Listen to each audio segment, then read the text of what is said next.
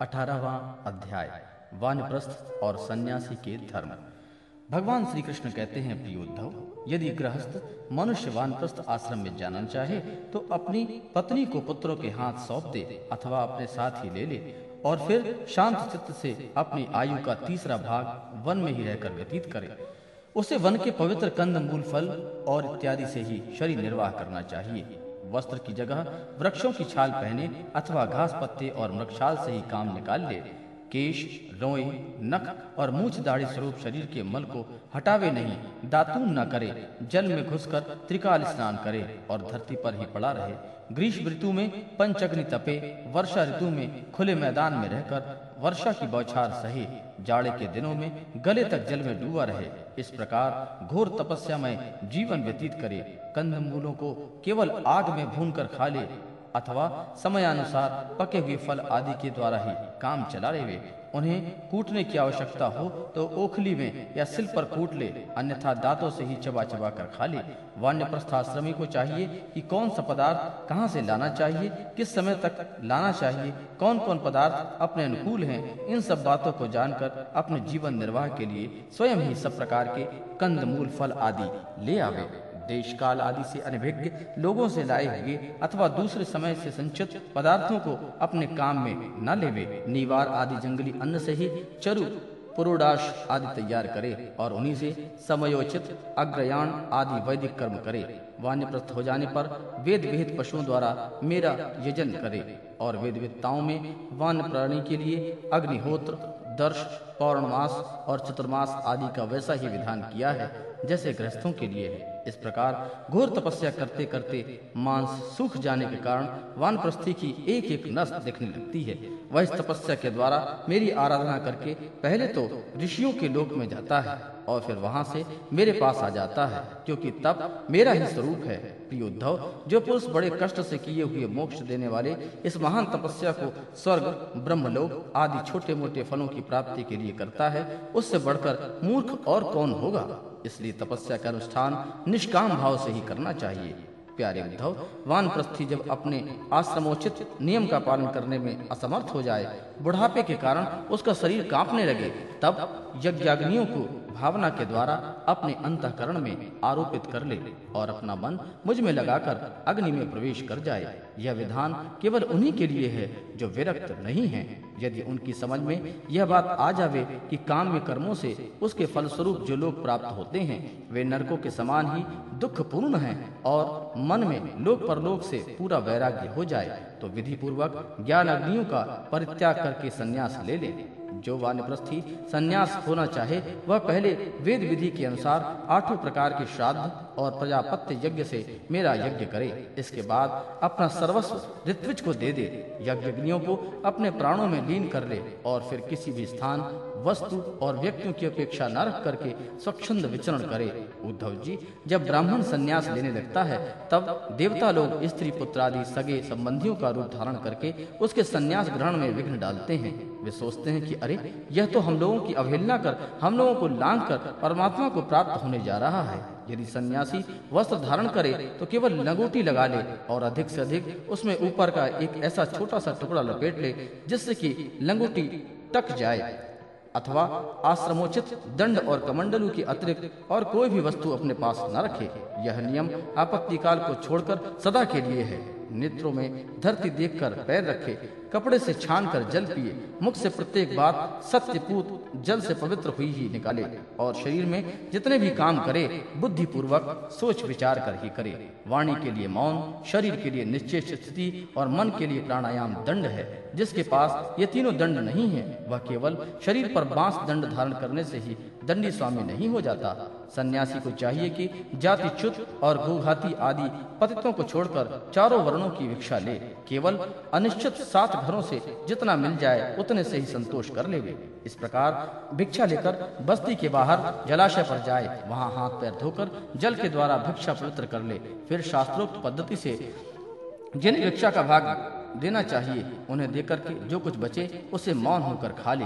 दूसरे समय के लिए बचा कर न रखे और न अधिक मांग कर ही लाए। सन्यासी को पृथ्वी पर अकेले ही विचार करना चाहिए। उसकी कहीं भी आसक्ति ना हो, सब इंद्रियाँ अपने वश में हो। वह अपने आप में मस्त रहे आत्म प्रेम में ही तन्मय रहे, प्रतिकूल से प्रतिकूल परिस्थितियों में भी धैर्य रखे और सर्वत्र समान रूप से स्थित परमात्मा का अनुभव करता रहे। सन्यासी को निर्जन और निर्भय एकांत स्थान में रहना चाहिए। उसका हृदय निरंतर मेरी भावना से विशुद्ध बना रहे। वह अपने आप को मुझसे अभिन्न और अद्वितीय अखंड के रूप में चिंतन करे। वह अपनी ज्ञान निष्ठा के चित्त बंधन और मोक्ष पर विचार करे तथा निश्चय करे कि इंद्रियों का विषयों के लिए विक्षिप्त होना, चंचल होना बंधन है और उनको नियम में रखना ही मोक्ष है। इसलिए सन्यासी को चाहिए कि वह मन एवं पाँचों ज्ञान इंद्रियों को जीत ले। भोगों की क्षुद्रता समझकर उनकी ओर से सर्वथा मुख मोड़ ले और अपने आप में ही परम आनंद का अनुभव करे। इस प्रकार वह मेरी भावना से भरकर पृथ्वी में विचरता रहे। केवल भिक्षा के लिए ही नगर, गाँव, अहिरों की बस्ती, यात्रियों की टोली में जाए। पवित्र देश, नदी, पर्वत, वन और आश्रमों में परिपूर्ण पृथ्वी पर बिना कहीं ममता छोड़े घूमता फिरता रहे। भिक्षा भी अधिकतर वानप्रस्थियों के आश्रम से ही ग्रहण करे, क्योंकि कटे हुए खेतों के दाने से बनी हुई भिक्षा शीघ्र ही चित्त को शुद्ध कर देती है और उससे बचा कुचा मोह दूर होकर के सिद्धि प्राप्त हो जाती है। विचारवान सन्यासी दृश्यमान जगत को सत्य वस्तु कभी न समझे, क्योंकि यह तो प्रत्यक्ष ही नाशवान है। इस जगत में कहीं भी अपने चित्त को लगाए नहीं। इस लोक और परलोक में जो कुछ करने पाने की इच्छा हो, उससे विरक्त हो जाए। सन्यासी विचार करे कि आत्मा में जो मन वाणी और प्राणों का संगत रूप यह जगत है, वह सारा का सारा माया ही है। इस विचार के द्वारा इसका बोध करके अपने स्वरूप में स्थित हो जाए और फिर कभी उसका स्मरण भी ना करे। ज्ञाननिष्ठ, विरक्त, मुमुक्षु और मोक्ष की भी अपेक्षा न रखने वाला मेरा भक्त आश्रमों की मर्यादा में बद्ध नहीं है। वह चाहे तो आश्रमों और उसके चिन्हों को छोड़ छाड़ करके वेद शास्त्र के विधि निषेधों से परे होकर के स्वच्छंद विचरे वह बुद्धिमान होकर भी, बालकों के समान खेले, निपुण होकर भी जड़वत रहे, विद्वान होकर भी पागल की तरह बातचीत करे और समस्त वेद विधियों का जानकार होकर भी पशुवृत्ति से अनियत आचारवान रहे। उसे चाहिए कि वेदों के कर्मकांड भाग की व्याख्या में न लगे, पाखंडता न करे, तर्क वितर्क से बचे और जहाँ पूरा वाद विवाद हो रहा हो, वहाँ कोई पक्ष न ले वह इतना धैर्यवान हो कि उसके मन में किसी भी प्राणी की उद्वेग न हो और वह स्वयं भी किसी प्राणी को उद्विग्न न करे, उसकी कोई निंदा करे, कोई प्रसन्नता करे, वह सह ले किसी का अपमान न करे। प्रिय उद्धव, सन्यासी इस शरीर के लिए किसी से भी वैर न करे, ऐसा वैर तो पशु भी करते हैं। जैसे एक ही चंद्रमा जल से भरे हुए विभिन्न पात्रों में अलग अलग दिखाई देता है, वैसे ही एक ही परमात्मा समस्त प्राणियों में और अपने में स्थित है। सबकी आत्मा एक ही है। वह पंच महाभूतों से बने हुए शरीर भी सबके एक ही हैं, क्योंकि सब पंच भौतिक तो हैं ही। ऐसी अवस्था में किसी से भी वैर विरोध करना अपमान ही वैर विरोध है।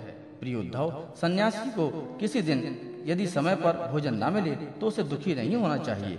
और यदि बराबर मिलता रहे तो हर्षित भी नहीं होना चाहिए।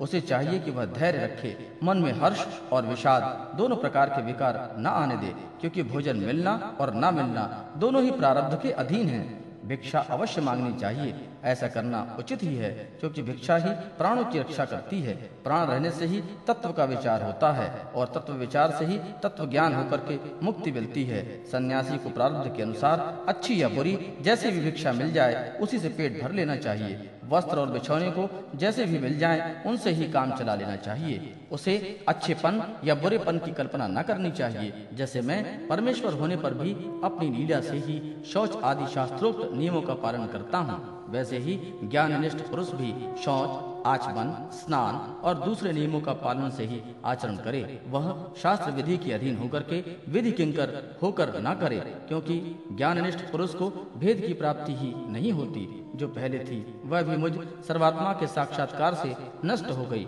यदि कभी कभी मरण पर्यंत बाधित भेद की प्रतीति भी होती है, तब भी देहपात हो जाने पर वह मुझसे एक हो जाता है। उद्धव जी, यह तो हुई ज्ञानवान की बात। अब केवल वैराग्यवान की बात सुनो। जितेंद्रीय पुरुष, जब एक यह निश्चय हो जाए कि संसार के विषयों के भोग का फल दुख ही दुख है, तब वह विरक्त हो जाए। और यदि वह मेरी प्राप्ति के साधनों को न जानता हो तो भगवत चिंतन में तन्मय रहने वाले ब्रह्मनिष्ठ सदगुरु की शरण ग्रहण करे।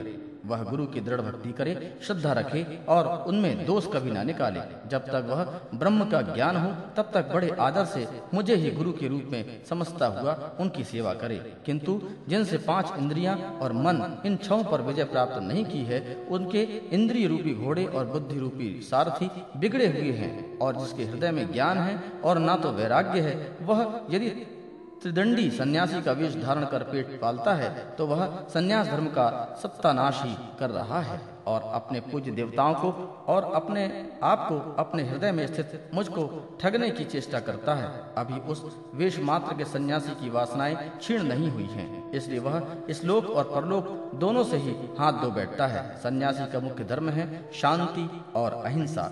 वानप्रस्थी का मुख्य धर्म है तपस्या और भगवत भक्ति। गृहस्थ का मुख्य धर्म है प्राणियों की रक्षा और यज्ञ याग करना। ब्रह्मचारी का प्रमुख धर्म है आचार्य की सेवा करना। गृहस्थ भी केवल ऋतु काल में ही अपनी स्त्री का सहवास करे। उसके लिए भी ब्रह्मचर्य, तपस्या, शौच, संतोष और समस्त प्राणियों के प्रति प्रेम भाव ये प्रमुख धर्म है। मेरी उपासना तो सभी को करनी चाहिए, जो पुरुष इस प्रकार अनन्य भाव से अपने वर्णाश्रम धर्म के अनुसार मेरी सेवा सदैव करते रहते हैं और समस्त प्राणियों में मेरी भावना करते रहते हैं उसे मेरी अविचल भक्ति प्राप्त हो जाती है। उद्धव जी, मैं संपूर्ण लोगों का एकमात्र स्वामी, सबकी उत्पत्ति, प्रलय का परम कारण ब्रह्म हूँ।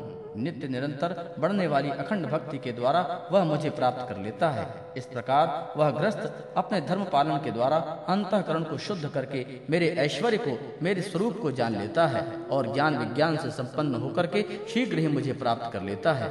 मैंने तुम्हें सदाचार स्वरूप वर्णाश्रमों का धर्म बताया है। यदि इस धर्मानुष्ठान में मेरी भक्ति का पुट लग जाए, तब तो इसमें अनायास ही परम कल्याण स्वरूप मोक्ष की प्राप्ति हो जाती है। साधु स्वभाव, उद्धव, तुमने मुझसे जो प्रश्न किया था, उसका उत्तर मैंने दे दिया और यह बतला दिया कि अपने धर्म का पालन करने वाला भक्त मुझ पर ब्रह्म स्वरूप को किस प्रकार प्राप्त होता है?